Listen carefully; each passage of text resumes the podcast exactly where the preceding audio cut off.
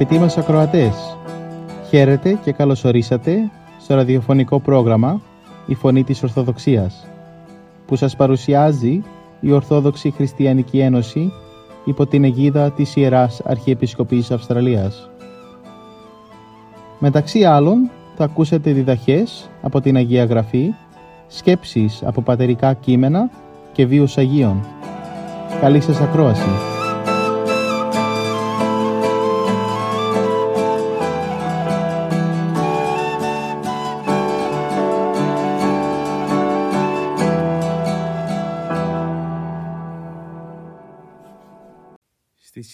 Μας εκπομπή, η κυρία Άννα Δημητρίου θα μας μιλήσει για την σημερινή Ευαγγελική Περικοπή, στην οποία ο Ιησούς παρομοιάζει τους μαθητές του ως φως του κόσμου. Από το Καταμανθαίο Ευαγγέλιο, κεφάλαιο 5, στίχη 14 έως 19. Στην επί του όρους ομιλία, ο Κύριος απευθύνεται στους μαθητάς του, οι οποίοι το προορισμένοι να φωτίσουν τον κόσμο και να μεταδώσουν το Ευαγγέλιο του Χριστού. Σε αυτή την ομιλία τους δίνει νουθετήριο λόγο.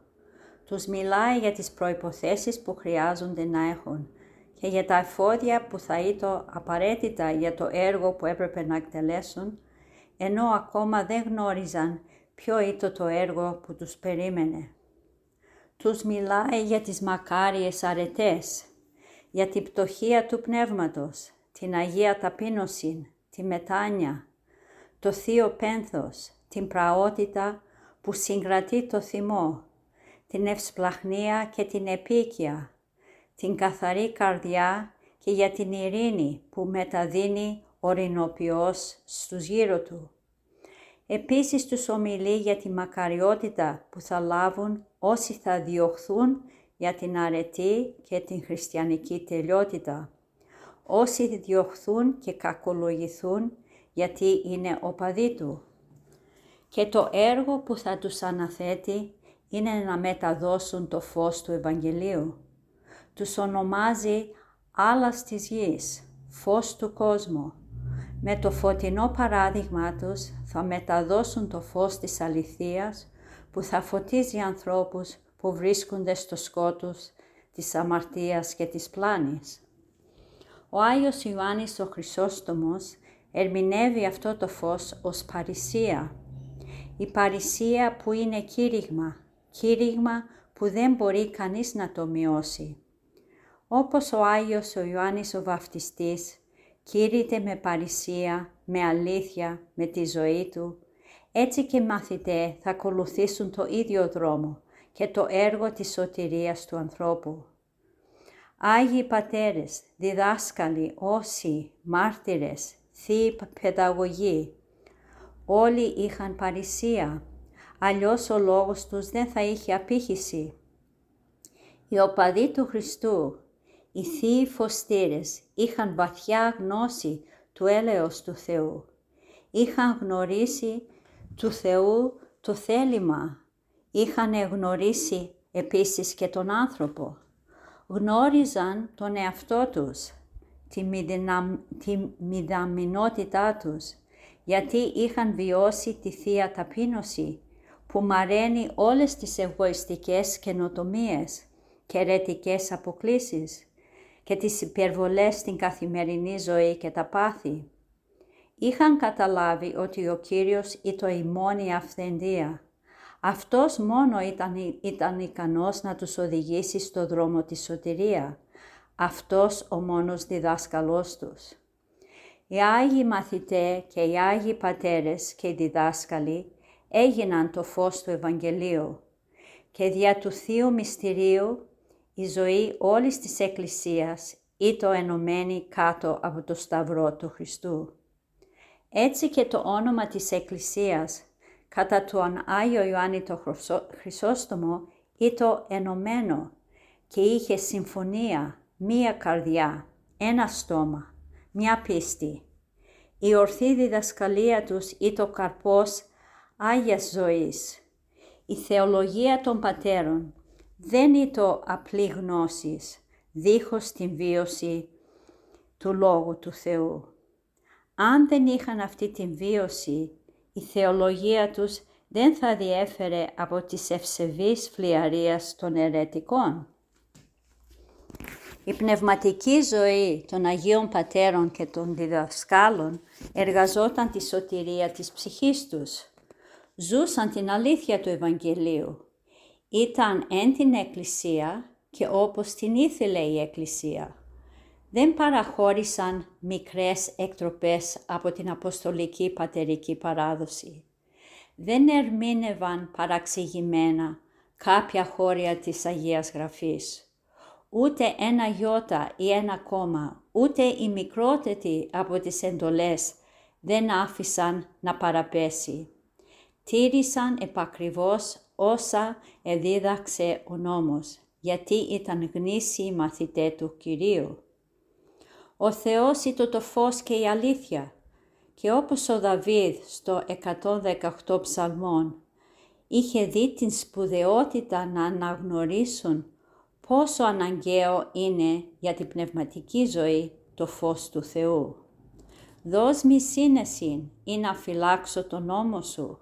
Δώσ' μου σύνεση και θέλω ζήσει. Δείξον επ' μου το φως του προσώπου σου και δίδαξό με τα δικαιώματά σου.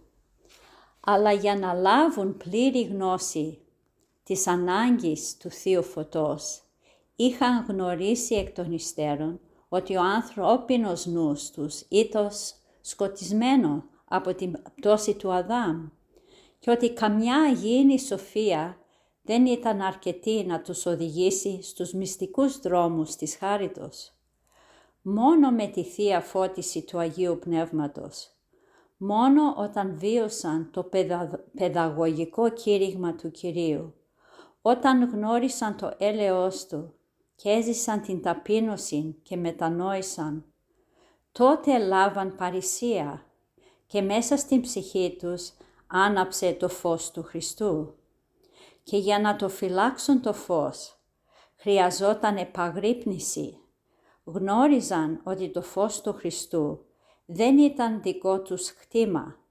Δεν το είχαν λάβει για να το εκμεταλλευτούν για το δικό τους συμφέρον και εφόσον τους είχε δοθεί τέτοιο δώρο, έπρεπε να μείνουν αντάξει τις δωρεές, της δωρεάς που τους είχε δοθεί.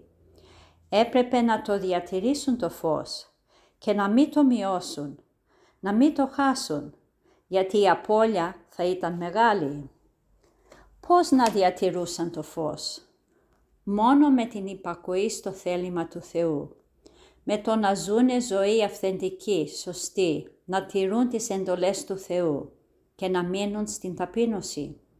Μόνο έτσι οι μαθητές του Κυρίου μπορούσαν να εκπέμβουν καθαρό φως και να έχουν παρησία. Και βλέποντας οι άνθρωποι τέτοιους οπαδούς του Χριστού, δόξαζαν το Θεό. Εν αντίθεση, αν δεν ζούσαν αυθεντική χριστιανική ζωή και συνέχιζαν να κηρύττουν τότε το όνομα του Θεού θα βλασφημόταν. Ο Κύριος γνώριζε ότι οι οπαδοί του θα υποστούν διώξεις, στεναχώριες, άδικες κατακρίσεις, συκοφαντίες. Αλλά επίσης γνώριζε ότι καμιά κακία δεν είναι το αρκετή να μειώσει το φως του Θεού.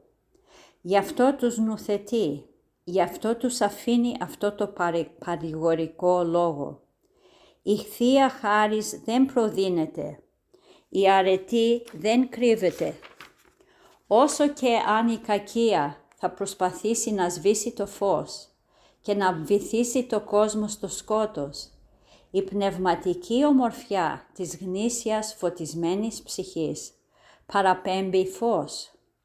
Και όπως ο ήλιος δεν κρύβεται με το κόσκινο, έτσι και ο φωτισμένος άνθρωπος του Θεού δεν κρύβεται και το πιο ωραίο, ο Θεός δοξάζεται διαμέσου αυτού.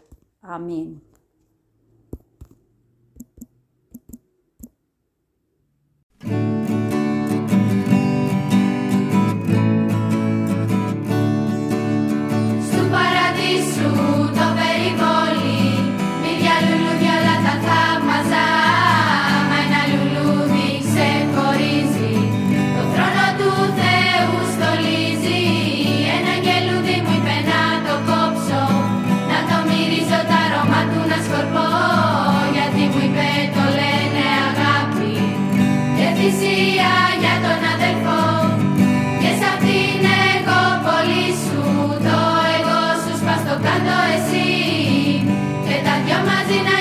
Regina.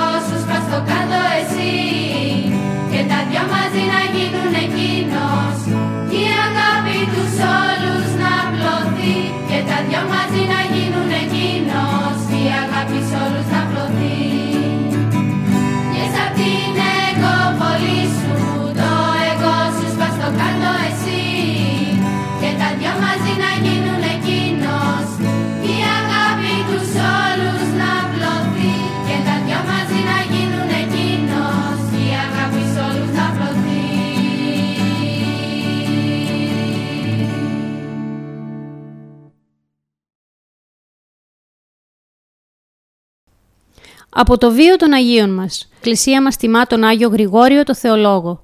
Στο πρόγραμμά μας σήμερα θα αφιερώσουμε λίγες σκέψεις από τη ζωή του. Ο Άγιος Γρηγόριος ο Θεολόγος είναι ένα από τα μεγαλύτερα πνεύματα του χριστιανισμού και από τους λαμπρότερους αθλητές της Ορθόδοξης πίστης.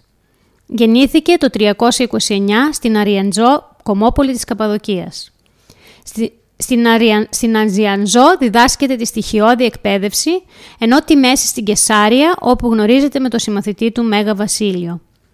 Έπειτα πηγαίνει κοντά σε περίφημους διδασκάλους της ρητορικής και τέλος στα Πανεπιστήμια της Αθήνας, όπου βρίσκει συμφοιτητή τώρα το Μέγα Βασίλειο. Όταν επιστρέφει στην πατρίδα του, ο πατέρας του επίσκοπος Ναζιανζού τον χειροτονεί πρεσβύτερο. Αλλά αυτός προτιμά την ησυχία του αναχωρητηρίου στον Πόντο, κοντά στο φίλο του Βασίλειο για περισσότερη άσκηση στην πνευματική ζωή. Μετά όμως από θερμές παρακλήσεις των δικών του, επιστρέφει στην πατρίδα του και μπαίνει στην ενεργό δράση της Εκκλησίας. Όμως το δρεπάνι του θανάτου έρχεται να πληγώσει την ψυχή του με αλλεπάλληλους θανάτους συγγενών του προσώπων. Πρώτα του αδελφού του Κεσαρίου, έπειτα της αδελφής του Γοργονίας, μετά του πατέρα του και τέλος της μητέρας του Νόνας. Μετά από αυτές τις θλίψεις, η θεία Πρόνοια τον φέρνει στην Κωνσταντινούπολη, όπου υπερασπίζεται με καταπληκτικό τρόπο την Ορθοδοξία και χτυπά κέρια τους Αριανού που είχαν πλημμυρίσει την Κωνσταντινούπολη. Μετά το σκληρό αυτό αγώνα, ο Μέγας Θεοδόσιος τον αναδεικνύει Πατριάρχη Κωνσταντινούπολεως. στη δεύτερη Οικομενική Σύνοδο, μια μερίδα επισκόπων, τον αντιπολιτεύεται για ευτελή λόγο. Τότε ο Γρηγόριος, αειδιασμένος, δηλώνει την παρέτησή του, αναχωρεί στη γενέτειρά του Αριανζό και τελειώνει με ειρήνη τη ζωή του το 390 μετά Χριστόν, αφού άφησε παρακαταθήκη σε εμάς τους συγχρόνους χριστιανούς σπουδαιότατο συγγραφικό έργο. Ο ποιμενικός αυλός της θεολογίας σου,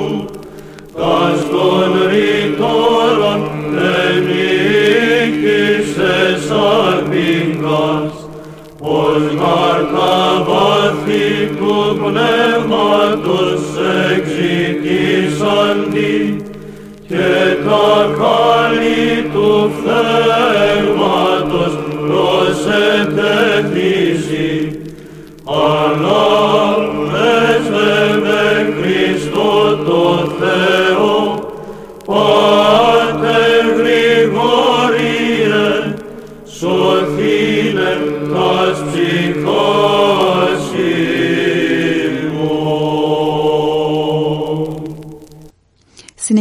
το πρόγραμμά μας με μερικές σκέψεις από τον Πάτερ Παΐσιο για το φιλότιμο. Φιλότιμο κατά τον γέροντα είναι ευλαβικό απόσταγμα της καλοσύνης, η λαμπικαρισμένη αγάπη του ταπεινού ανθρώπου τότε η καρδιά του είναι γεμάτη από μεγάλη ευγνωμοσύνη προς τον Θεό και τους συνανθρώπους του και από πνευματική λεπτότητα προσπαθεί να ανταπαδώσει και την παραμικρή καλοσύνη που του κάνουν οι άλλοι. Ό,τι γίνεται πέρα από καθήκον και υποχρέωση, χωρίς να ζητηθεί, από ανιδιοτελή αγάπη, αυτό είναι το φιλότιμο. Όλες οι ενέργειες του γέροντα χαρακτηρίζονται από αυτήν την αρετή από την απλή βοήθεια σε κάποιον ως την αυτοθυσία του στον πόλεμο για να μην κινδυνεύσουν και σκοτωθούν άλλοι και εν συνεχεία στην μοναχική ζωή με τους φιλότιμους αγώνες του που ξεπερνούσαν την αντοχή του. Τον συγκινούσε όταν έβλεπε και στους άλλους φιλότιμο. Έλεγε να κινούμαστε με φιλότιμο. Τα φιλότιμα παιδιά προσέχουν πώς να ξεκοράσουν και να ευχαριστήσουν τους γονείς. Εμείς οι μοναχοί να γνωρίζουμε τι αναπαύει τον γέροντα και να το κάνουμε πριν μας το πει να έχετε φιλότιμο και να μην εκμεταλλεύεστε την καλοσύνη των άλλων. Ο φιλότιμος βομβαρδίζεται από ευλογία, ενώ ο γκρινιάρης γεννά κακομοιριά. Η καρδιά δεν καθαρίζεται με απορριπαντικό, αλλά με φιλότιμο. Να μην αφήνουμε τον άλλον να κουράζεται στο διακόνημά του όταν εμείς έχουμε τελειώσει. Να γινόμαστε θυσία. Μια γυναίκα έλεγε «Αφού ο Χριστός πικράθηκε και εγώ τον πίκρανα, δεν θέλω να έχω χαρά». Και είχε μια χαρά, έλεγε στους άλλους να προσευχηθούν να μην έχει χαρά, αλλά να πονά για τον Χριστό. Τι φιλότιμο. Και όσο έλεγε αυτά, άλλη τόση χαρά και αγαλίαση είχε. Αυτή βγήκε από τον εαυτό της. Συνιστούσε ο γέροντας να κάνουμε το καλό όχι ωφελημιστικά, ούτε νομικά, αλλά από αγάπη προς τον Θεό. Τότε όχι μόνο με ευκολία κάνω ό,τι υποχρεούμε, αλλά θυσιάζω και ό,τι δικαιούμαι.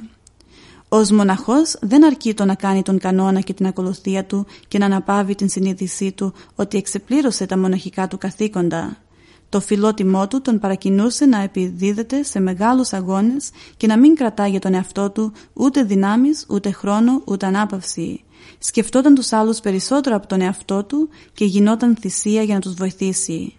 Το φιλότιμο, αυτή η χαρακτηριστική του αρετή, λαϊκό τον ανέδειξε ευεργέτη, στρατιώτη ήρωα και μοναχό Άγιο.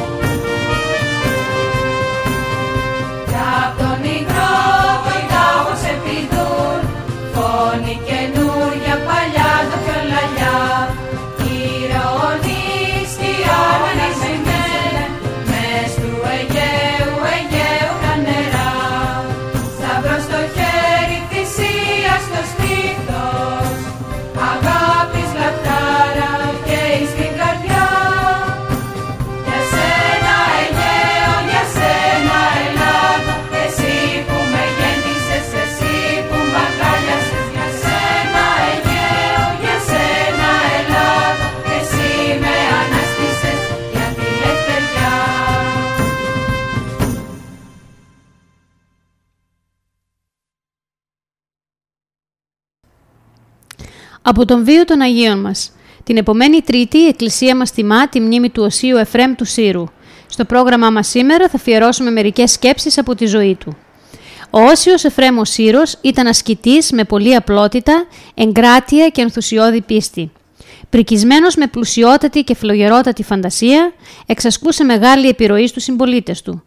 Ο Εφρέμ γεννήθηκε στις αργές του 4ου αιώνα στη Νήσιβη της Συρίας. Διδάσκαλο ευτύχησε να έχει τον επίσκοπο, επίσκοπο Ιάκωβο, άντρα μεγάλης θεολογικής παιδείας που τον χειροτώνησε διάκονο. Αλλά αυτός παραδίδεται ολοκληρωτικά στις μελέτες και δεν θέλησε να προβιβαστεί σε ανώτερο αξίωμα, διότι θεωρεί σπουδαιότερο αυτό που είπε ο Απόστολος Παύλος πάσα γραφή θεόπνευστος και ωφέλιμος προς διδασκαλίαν, προς έλεγχο, προς επανόρθωση, προς παιδεία, την, την ενδικαιοσύνη, ή να άρτιο σίο του Θεού άνθρωπος, προς παν έργων αγαθών εξηρτημένος. Δηλαδή, όλη η γραφή έχει εμπνευστεί από το Θεό. Γι' αυτό είναι ωφέλιμη να διδάσκει την αλήθεια, να ελέγχει τις πλάνες, να διορθώνει αυτούς που αμαρτάνουν, να παιδαγωγεί στην αρετή και έτσι ο άνθρωπος του Θεού να είναι τέλειος, καταρτισμένος σε κάθε έργο αγαθό. Έτσι, με αυτόν τον τρόπο ο Εφρέμ απέκτησε ξεχωριστή θέση στην εκκλησιαστική κίνηση του έθνους μας.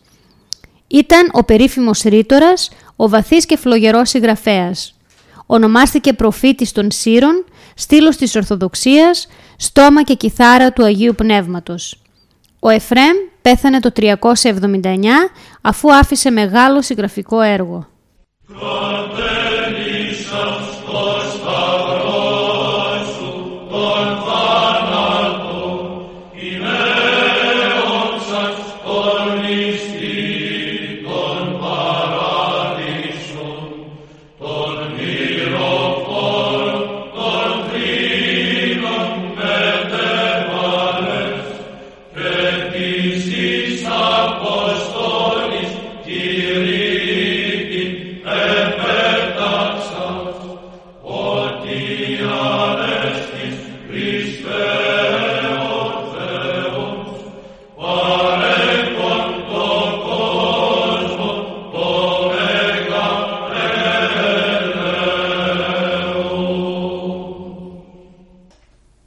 Συνεχίζουμε το πρόγραμμά μας με μερικές σκέψεις από τον Γέροντα Παΐσιο για τους καλούς λογισμούς.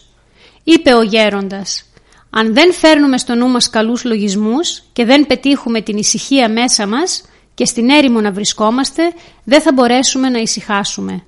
Διότι και εκεί ο πειρασμός θα μαζεύει τη νύχτα όλα τα τσακάλια και θα ουρλιάζουν. Την ημέρα θα μαζεύει όλα τα τζιτζίκια πάνω στο δέντρο της αυλής. Αν την ημέρα διώχνει τα τζιτζίκια με το καλάμι και τη νύχτα πετροβολάει τα τσακάλια, τότε τον παραπλανά ο πειρασμός. Γι' αυτό όλο με καλούς λογισμούς να αντιμετωπίζεται μια κατάσταση. Ενδιαφέρουσα είναι η ακόλουθη διήγηση που αναφέρει στους καλούς λογισμούς με τους οποίους πρέπει να αντιμετωπίζουμε τις δυσκολίες της ζωής. Διηγήθηκε λοιπόν ο Πάτερ Παΐσιος. Κάποτε ένας γνωστός μου είχε έρθει σε άθλια κατάσταση. Είχε φτιάξει ένα σπίτι σε κάποιο ήσυχο μέρος της πόλης, στην οποία δούλευε. Μετά από κάμποσο καιρό, δίπλα στο σπίτι έφτιαξαν ένα συνεργείο αυτοκινήτων. Πιο πέρα άνοιξαν ένα μεγάλο δρόμο και απέναντι έγινε ένα κοσμικό κέντρο. Δεν μπορούσε ο καημένος να κοιμηθεί από τη μεγάλη φασαρία.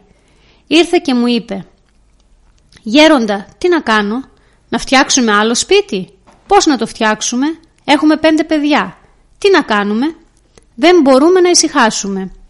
Είχε δημιουργηθεί στην οικογένεια αυτή μια άσχημη κατάσταση και οι άνθρωποι αναγκάστηκαν να παίρνουν ηρεμιστικά χάπια. Του είπα τότε ότι δεν αντιμετωπίζει τα πράγματα πνευματικά. Εάν ο Θεός να φυλάξει γινόταν πόλεμος και σου εξασφάλιζαν τη ζωή σου, εάν καθόσουν σε αυτό το σπίτι, πώς θα θεωρούσες αυτό; Φυσικά, σαν τη μεγαλύτερη ευλογία του Θεού σε σένα και στην οικογένειά σου. Ο κόσμος έξω θα σκοτωνόταν θα χανόταν και εσύ θα είχες εξασφαλισμένη τη ζωή σου. Θα το θεωρούσες μεγάλη ευλογία. Ε τώρα φέρε ένα ακόμα λογισμό και πες. Δόξα σου ο Θεός. Δεν περνούν φάλαγγες με τάγκς. Μόνο αυτοκίνητα περνούν και οι άνθρωποι τρέχουν στις δουλειές τους. Δόξα σου ο Θεός. Δεν γίνεται πόλεμος. Τι μεγάλη ευλογία. Έτσι και από εδώ δοξολογία και από εκεί δοξολογία.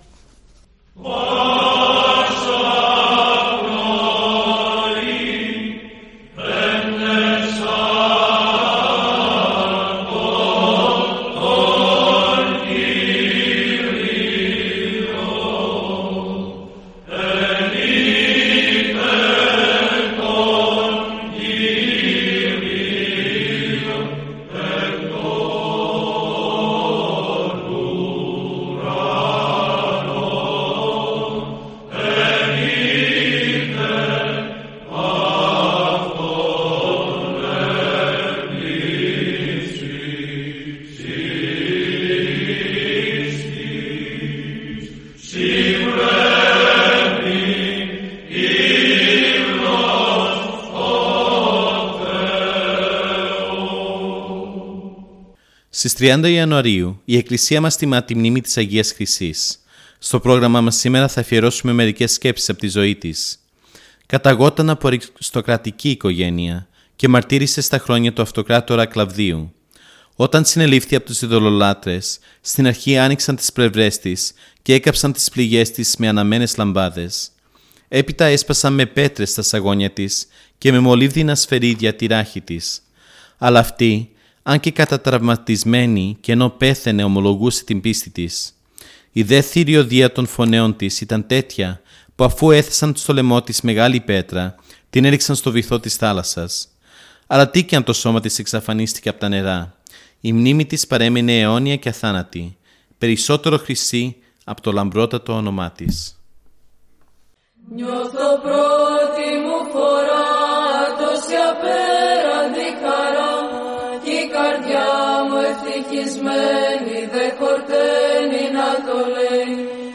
μοναστήρι μας φωλιά για του Θεού τη φαμελιά. Θεέ μου να είμαστε μαζί στον ουρανό πως και στη γη. Τα στα λόγια δεν το εκφράζουν οι καρδιές μας το φωνάζουν. Είναι τέλεια η ζωή όταν είμαστε μαζί. Μοναστήρι μας φωλιά για του Θεού τη φαμελιά. Θεέ μου να είμαστε μαζί στον ουρανό πως και στη γη. Τόσα χρόνια στο Χριστό χαρά γεμάτα και παλμό. Το αιώνιο αγγίζω και τη νιώτη μου ασφαλίζω μοναστήρι μας φωλιά για του Θεού τη φαμελιά Θεέ μου να είμαστε μαζί στον ουρανό